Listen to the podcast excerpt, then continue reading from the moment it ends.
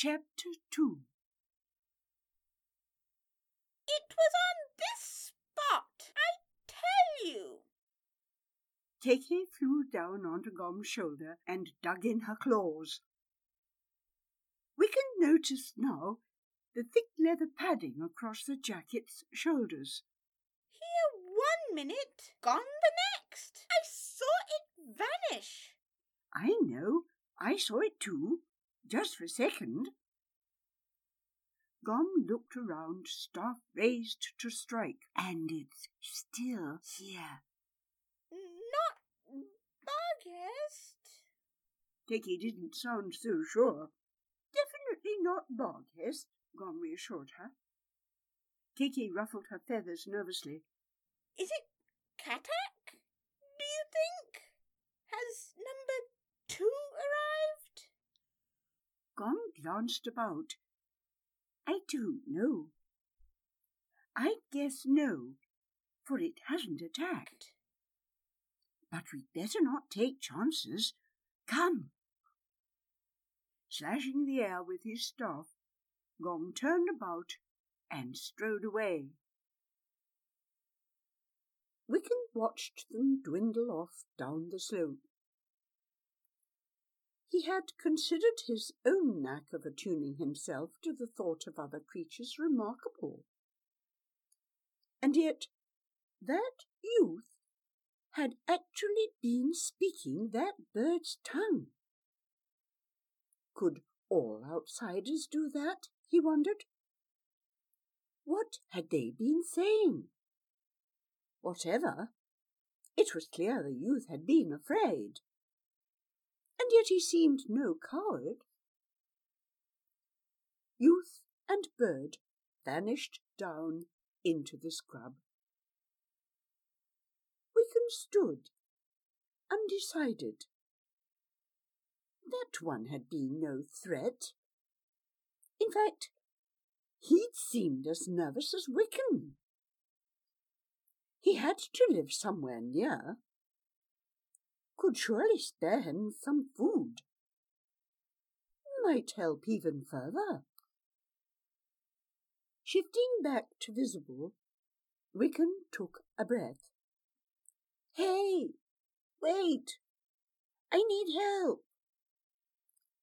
He skittered down the slope, expecting to see Gom's back at any moment. He reached the scrub scanning the downward terrain, but the youth was nowhere in sight. For his size, that one sure moved fast. As Wickham reached the tree line, rock gave way to matted pine needles, and the slope grew gentler. Wickham's boot spikes no longer skidded, and he no longer had to fight to keep his balance. Yet, strangely, the going didn't get easier. Bushes, growing ever more dense, snagged his suit, his pack, jerking him backwards. No sooner had he freed himself from those when a barbed vine looped around his arm, scoring the suit's tough leather. At last, the undergrowth became so dense that he couldn't move another step. Exhausted and shaky with hunger now, Wickham unslung his pack and sat down with a bump. For a long, delicious minute he stayed thus, with his back against a tree trunk, eyes closed. Then he came to with a jolt. What was he doing? Sitting would get him nowhere. He tried to haul himself back upright, but found he was too weak to move. Hey, you with the bird! Help me! he shouted. Oh, what was the use? That one was too far off to hear. Despite himself, Wiccan eyed the surrounding trees with interest. Not oak, ash, or maple, not any tree he'd been taught to recognize. Not so old either. The grey-green were slender, and their bark, while lichen splashed, was clean and smooth. Likely offshoots of the forest proper, he thought. Crowded out by the ancient trees below and seeking purchase on its edge, yet descendants of that forest nonetheless. Their leaves, like fingers on an outspread hand, were tipped with flame. As Wiccan sat there, a leaf detached itself from a branch of the tree against which he was sitting and feathered past his nose. When it landed, Wiccan picked it up and examined it. The leaf was not autumn kindled like its fellows, but sickly yellow and splotched with sooty blight. Swivelling, he saw that the tree's bark was afflicted likewise. He stroked the tree trunk with his gloved hand, sad to see it so stricken. Poor thing! I'd help you if I could. Wiccan thought of the dying pine seedlings back up inside the mountain. How they'd turned green again after he had pictured them restored to health. Would that work here? If he pictured the sick tree like the healthy ones around it, would he make it well again? Wouldn't harm to try. Wiccan closed his eyes and imagined the sooty coating flying off the tree's leaves and bark and scattering to the winds. He pictured its life force surging like spring sap from its roots, renewing every cell. For some while he sat thus, half in, half out of sleep, mind on the ailing tree, imagining it fine and whole. At last, tiring from the effort, he fell into a doze. There he stayed until, out of nowhere, air stirred all around him, sounding like a breath, a sigh. Then all was still again. Wiccan opened his eyes.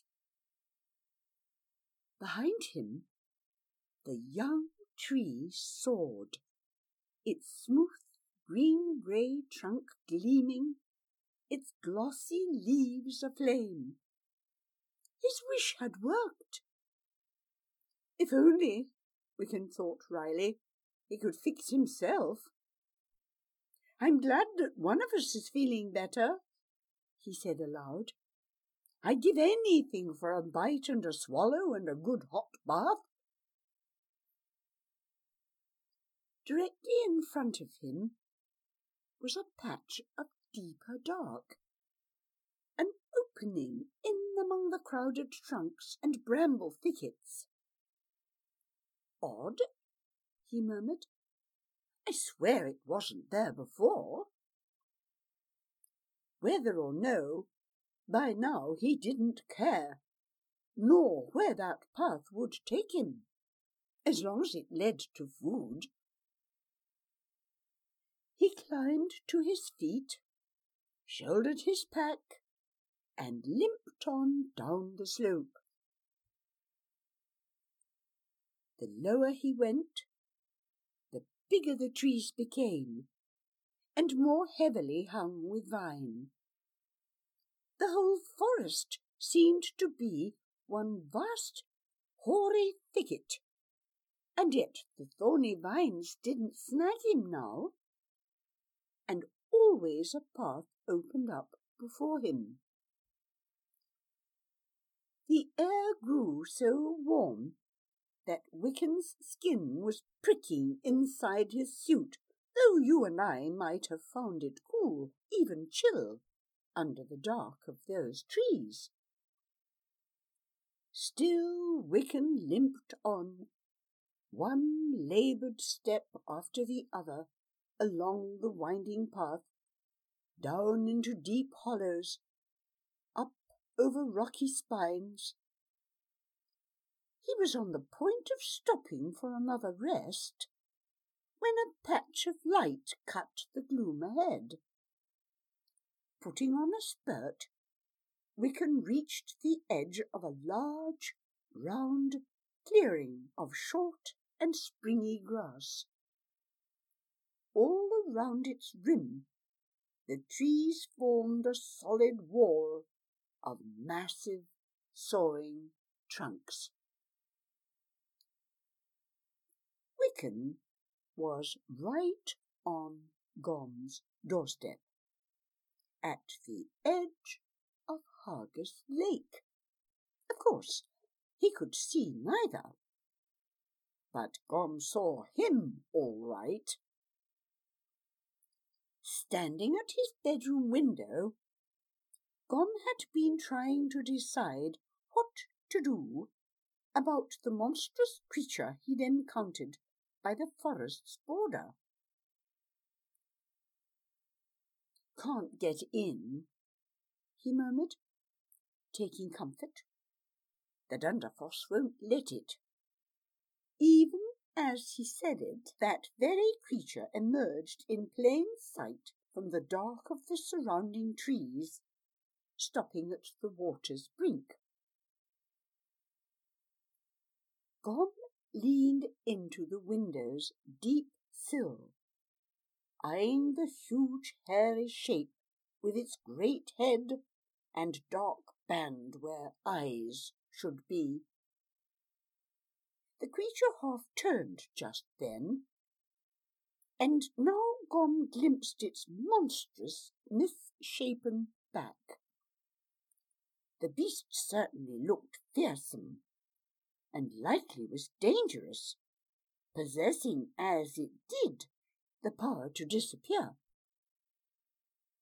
Was it connected to the Faramores in some way? It was much of a size with those antlered beings.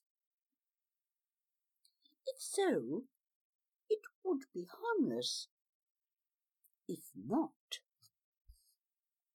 he fingered the small lump of crystal lying underneath his shirt. Could it be Katak, shape changer, after all? Instead of going for the star stone up the slope, had it let him lead the way to Harga's house and all her treasures into the bargain? If so, like a fool, he'd led it here. No. Gom let fall his hand. Whatever outward shape the spore might take, the Dunderfoss would sense its evil essence and never let it in. The creature still stood at the water's edge, seeming at a loss. Why had the forest, Hargus' long-time friend and ally, brought it to her secret sanctuary? What was it doing here? Taking up his staff, Gom ran down the stair and out. Wiccan crossed the clearing intending to move on. But when he got there, he found no path. not even the slightest opening. He followed the clearing's edge all the way back to his starting place and found the path that had brought him there gone too. Puzzled, he paced around the grassy space full circle now, and finding not the slightest wedge in that thatch of tree and vine. It was as if the forest had led him to a trap and shut him in. Old panic started up inside, setting his heart a racing. This was how the fox had felt, cornered in his hole. Had Wiccan not moved to interfere, things might have ended badly. He pictured Ethac bending down before its hole, blocking the light, filling the space with the scent of human come to kill. As Wiccan's fear peaked, Gom bumped the raft against the shore and secured its moorings. But he didn't twist the ring, the front door key, that would reveal both lake and house to the creature. He simply stepped from one space to the other. As Wiccan had vanished earlier, Gom appeared. Ah! Wiccan raised his arms to ward Gom off. Thinking the creature about to attack, Gom lifted his staff above his head, calling out strange words in a loud, sing-song voice. Light flashed from Gom's staff and flared right over Wiccan's head, engulfing him. Wiccan squeezed his eyes shut, red and blue dots flaring behind his lids. When next he opened them, the light was gone and all was as before. At least, so it seemed. But it wasn't, children. For Gom had pulled out a containment spell, enclosing Wiccan all around.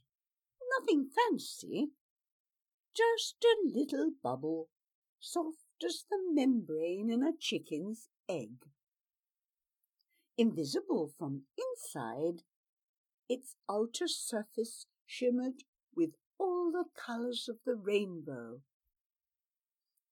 Wiccan turned and ran, only to bounce off the bubble's springy skin. He turned and ran the other way, only to rebound as before. A trap! A trap for sure! What manner of person would shut up a body like this? He whipped around. Let me out! Though Gom couldn't understand a word, the drift was unmistakable. The voice itself, that pulled him up, for it was human, and its tone indignant. Male, as Gom would guess, with the rasp of a throat not too long broken. Let me out, I said.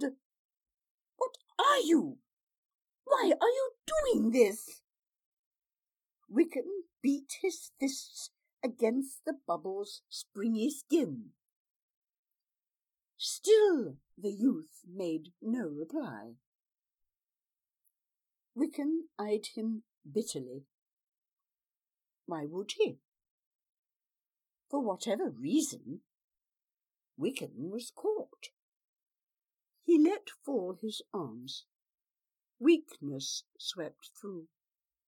What strength he'd had left was gone with his outburst. like an animal in a cage he was, and that youth regarding him as if. He straightened. In the suit, he would seem the beast, the monster. His captor hadn't moved. In fact, he seemed to be at as much of a loss as Wickham.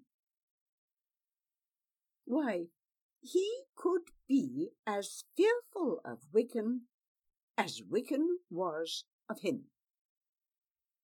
At that thought, children, he began to laugh. The youth looked startled. What's so funny? Such was the expression on Gom's face. Wickham clearly caught his meaning. We are, Wickham said. Look, whoever you are, I need food.